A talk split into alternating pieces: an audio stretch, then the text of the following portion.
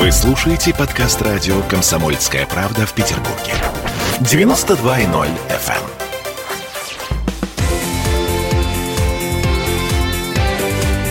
Картина недели. Всем привет, это Петербург, петербургская студия радио «Комсомольская правда». Я Дмитрий Делинский. Я Ольга Маркина. Ректор Гуманитарного университета профсоюзов Александр Запесоцкий. Вместе с нами Александр Сергеевич, здравствуйте. Здравствуйте. А главный вопрос на этой неделе: надо закрывать Петербург или не надо закрывать Петербург? Будет локдаун или не будет локдаун? Самое смешное, что этот же главный вопрос был на прошлой неделе. И уверена, что будет на предстоящей неделе. Сейчас тоже он обостряется в связи с тем, что, ну, только по официальным данным, значит, по словам губернатора Беглова, у нас рост заболеваемости на тридцать восемь процентов. За неделю рост числа госпитализации на двадцать один процент. Мы первые в России по смертности от коронавируса.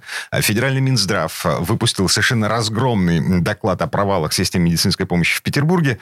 Тем не менее, у нас сейчас рекомендация носить маски в общественном транспорте и в других общественных местах. Рекомендация пожилым людям соблюдать режим самоизоляции. И... и все. Что это означает? Экономические интересы побеждают э, интересы, э, ну, скажем так, безопасности э, общества. Нет? Да, в общем, наверное, вы правы. Но я бы обратил бы внимание еще на одну существенную сторону этого дела. В среде специалистов нарастает критика в адрес нашего губернатора Александра Дмитриевича Беглова. Я должен сказать, что он мне лично симпатичен. И вот мы с вами уже много недель, не один год встречаемся в этой студии для того, чтобы подвести итоги недели.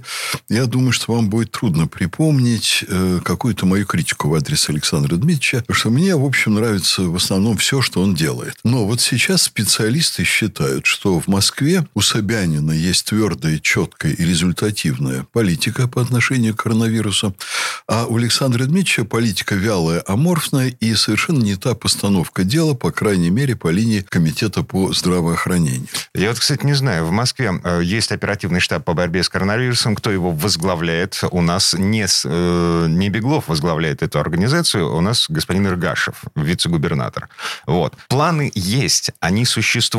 Но по факту они все еще не приведены в действие. Я обращу ваше внимание на то, что для меня сравнение Москвы и Петербурга в этом плане достаточно важно. Вот кто находится в более благоприятной ситуации? С одной стороны, в Москве намного больше финансовые ресурсы, да? С другой стороны, Москва намного более крупный объект и намного более трудный в управлении. А в плане эпидемии Москва находится, я думаю, что в самом невыигрышном положении. положении в стране. Безусловно. Ну, разве что можно с некоторыми отдельными автономными образованиями в стране сравнивать, потому что там невыгодное, вот я не буду называть, чтобы никого не обижать, но есть невыгодное положение по менталитету. Есть такие регионы в стране, где дружно гуляет свадьбы, обнимаются, целуются, по пятьсот человек там заражаются коронавирусом. Сейчас их вроде бы жизнь немного научила. Но это регионы сложные в плане эпидемии. Москва – это город, который как губка впитывает всю заразу мира. Вот когда из-за рубежа кто-то приезжает с какими-то болезнями, он чаще всего приезжает в Москву. Когда из регионов приезжают больные люди, они приезжают в Москву. И в этой связи Москва ведет себя очень жестко, очень четко. И вот, понимаете, там по объективным причинам рост вот этой лавины коронавируса.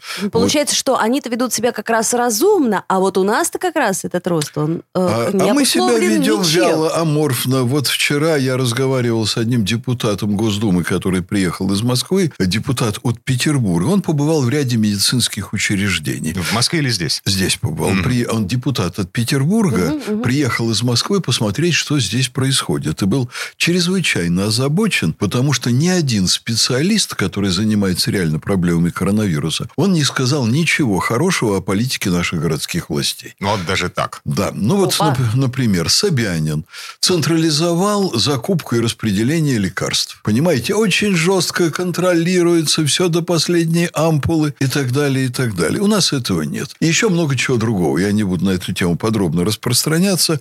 Очень слабый комитет по здравоохранению. Я опять-таки слышу от всех специалистов. Понимаете, я не медик, я не ученый в области медицины. Но у меня, как у ректора и у члена Российской академии наук, огромные контакты с учеными, в том числе и с медиками, и, безусловно, с руководителями, ну, различных крупных медицинских учреждений города. политика недостаточно твердая, недостаточно жесткая, недостаточно выверенная. Здесь есть один морально-нравственный аспект. Вот я вчера прошел по университету, а я вам скажу, что я в середине сентября, когда была еще не, так, не столь опасная обстановка, а в середине сентября еще ну, были большие надежды на то, что Однозначно, мы да. Да, сравнительно выйдем на плато. Угу, угу. И я должен принимать решение заранее. Я не могу сказать студентам, особенно из регионов, завтра вам быть на занятиях в университете, я все перевожу угу. в очный режим. Им надо взять билеты, взять билеты заранее, спокойно спланировать переход от дистанционки к очному. И я принял решение и сообщил всем нашим студентам дневного отделения и родителям, что по вашему желанию, сознавая, в общем, сложные перспективы, потому что события могут в разные стороны развернуться, вы оплатили места в общежитии. Если вы не приедете, мы вам вернем деньги. Но если вы приедете, вы можете включиться в учебный процесс. Вот мы открываем университет по желанию вашему. Вот и жесткие очень условия. Вы должны привести справки о том, что у вас нет коронавируса. Вы должны быть в масках. Вы должны соблюдать социальную дистанцию. И вы в любой момент при обострении можете выйти из этого процесса. Мы вам также вернем деньги за общежитие. И спокойно переведем вас на дистанционку. Я вам скажу, что люди, человеческий фактор. Вот у нас есть преподаватель, которая уволилась по собственному желанию из вуза формально. Но мы ей высказали наше желание ее не видеть в вузе. Она на входе, когда охра... сотрудник охраны стал проверять ей температуру, она у него выбила из рук градусник, понимаете, разбила его о пол, прорвалась и пошла на занятия. А с какого, извините? Сейчас, по-моему, это общепринятое правило. Это общепринятое. В театр заходишь, а она вот такая, понимаете, она свободолюбива, ей не нравятся вот эти порядки. Преподаватель конфликтологии, между прочим. Блестяще.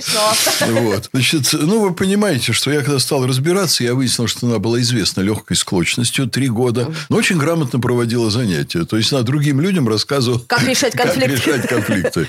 Медиатор. Но вот это вам взрослый человек, преподаватель, вот так себя ведет. Вчера я очередной раз прошел по вузу и был несколько обескуражен.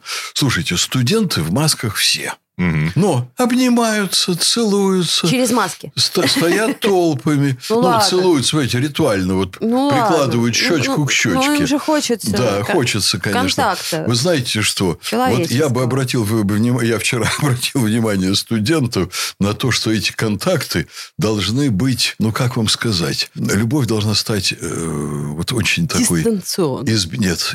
Избирательной, избирательной. Ну, конечно, если у вас есть один сексуальный партнер, партнер, ну, делайте с ним все, что хотите, только не на глазах людей. Угу. Вот, а это если вот много? В приватном месте и так далее. А вот щечка к щечке в массовом порядке, ну, ну что, друзья мои, я и по этому поводу должен приказы издавать. Это человеческий фактор. Но если есть человеческий фактор, власть обязана быть неприятной. Она обязана быть а, неприятной. А, так вот это бы все к чему. Потому а, что нужно э, все-таки проявлять какую-то... Я вот, честно говоря, искренне считаю, что нужно проявлять жесткость. Нужно. Если вы хотите, чтобы нужно. Носили маски, так, черт возьми, начните штрафовать за эти маски. Надо, начните. Если вы хотите, чтобы шестьдесят пять сидели дома, ну так начните штрафовать их, они в рекомендательном порядке. Я, причем, сейчас не шучу, к сожалению. И в этом смысле я сторонник Собянина. Я вижу, что Москва с разумной твердостью ищет меры. Они пробуют то, они пробуют это. Они обратились к руководителям предприятий. Переведите там часть людей, пожалуйста, на удаленку. Мы все находимся в опасности. Потом они померили, что происходит в метро. А никакого, понимаете, результата. Сколько ездило, столько и ездит. Они там что-то дальше делают. Они что-то дальше делают. Я вам должен сказать, что... Мы с Граниным очень много обсуждали вот эту проблему. И он все время вспоминал слова великого поэта. Власть отвратительна, как руки Бродобрея. И смеялся надо мной. Вот вы, Александр Сергеевич, не помните. А Бродобрей – это был раньше человек, который опасной бритвой брил. Что он должен залезть, да, чтобы... Да-да-да. Рукой хорошо, за щеку. Да, это ужасно. За щеку. Оттянуть щеку, угу. И тогда он гладко побреет. Или человек будет гладко выбрит, или он получит удовольствие от бритья. Одно из двух. Но гладкое бритье было сопряжено с очень неприятными физиологическими ощущениями. Вот вы понимаете, человеку, который хочет свободы, власть неприятна всегда по своей природе и по определению. Но власть может быть неправа, она может быть омерзительно неправа, и она может быть неприятна, когда она неправа. Но В целом ряде случаев власть обязана, невзирая ни на что, быть неотвратительной, как руки Бродобрея. Когда речь касается общественной безопасности, когда речь касается там, общественного блага и так далее, и так далее. Здесь есть еще один аспект. Вот очень много разговоров о открытости власти, о прозрачности власти. В чем тут еще дело? И мы это тоже просто должны понимать. И вот мне хотелось и с радиослушателями об этом поговорить. Дело в том, что власть обладает другим кругом информации, чем рядовые граждане. И от этого очень часто происходит расхождение. Люди ругают власть, люди говорят, я поступил бы вот так. Не всегда у власти есть возможность донести информацию до граждан. Не всегда. По разным причинам, в том числе по уважительным. Иногда и не хочет. Иногда и делает там грязные гадкие дела втихую. Но не всегда может донести. И не всегда получается. Так вот, конечно, вот когда возникают такие ситуации, надо говорить об этом прямо. И уж не обижайтесь, друзья, журналисты, со СМИ нужно тоже серьезно разбираться. Колоссальное количество публикаций в СМИ, которые, понимаете, играют на руку безответственным членам общества. Маску не носи, коронавируса не существует, будь свободен, занимайся чем хочешь. Масса, лавина, и на этом зарабатывают. И вот с этим власть тоже должна что-то делать. Александр Сергеевич, буквально пятнадцать секунд до конца этой четверти часа. Как вы считаете, все-таки а закрывать Петербург или не закрывать? Закрывать, но продуманно. Окей, принимаем. Вернемся в эту студию буквально через пару минут. Картина недели.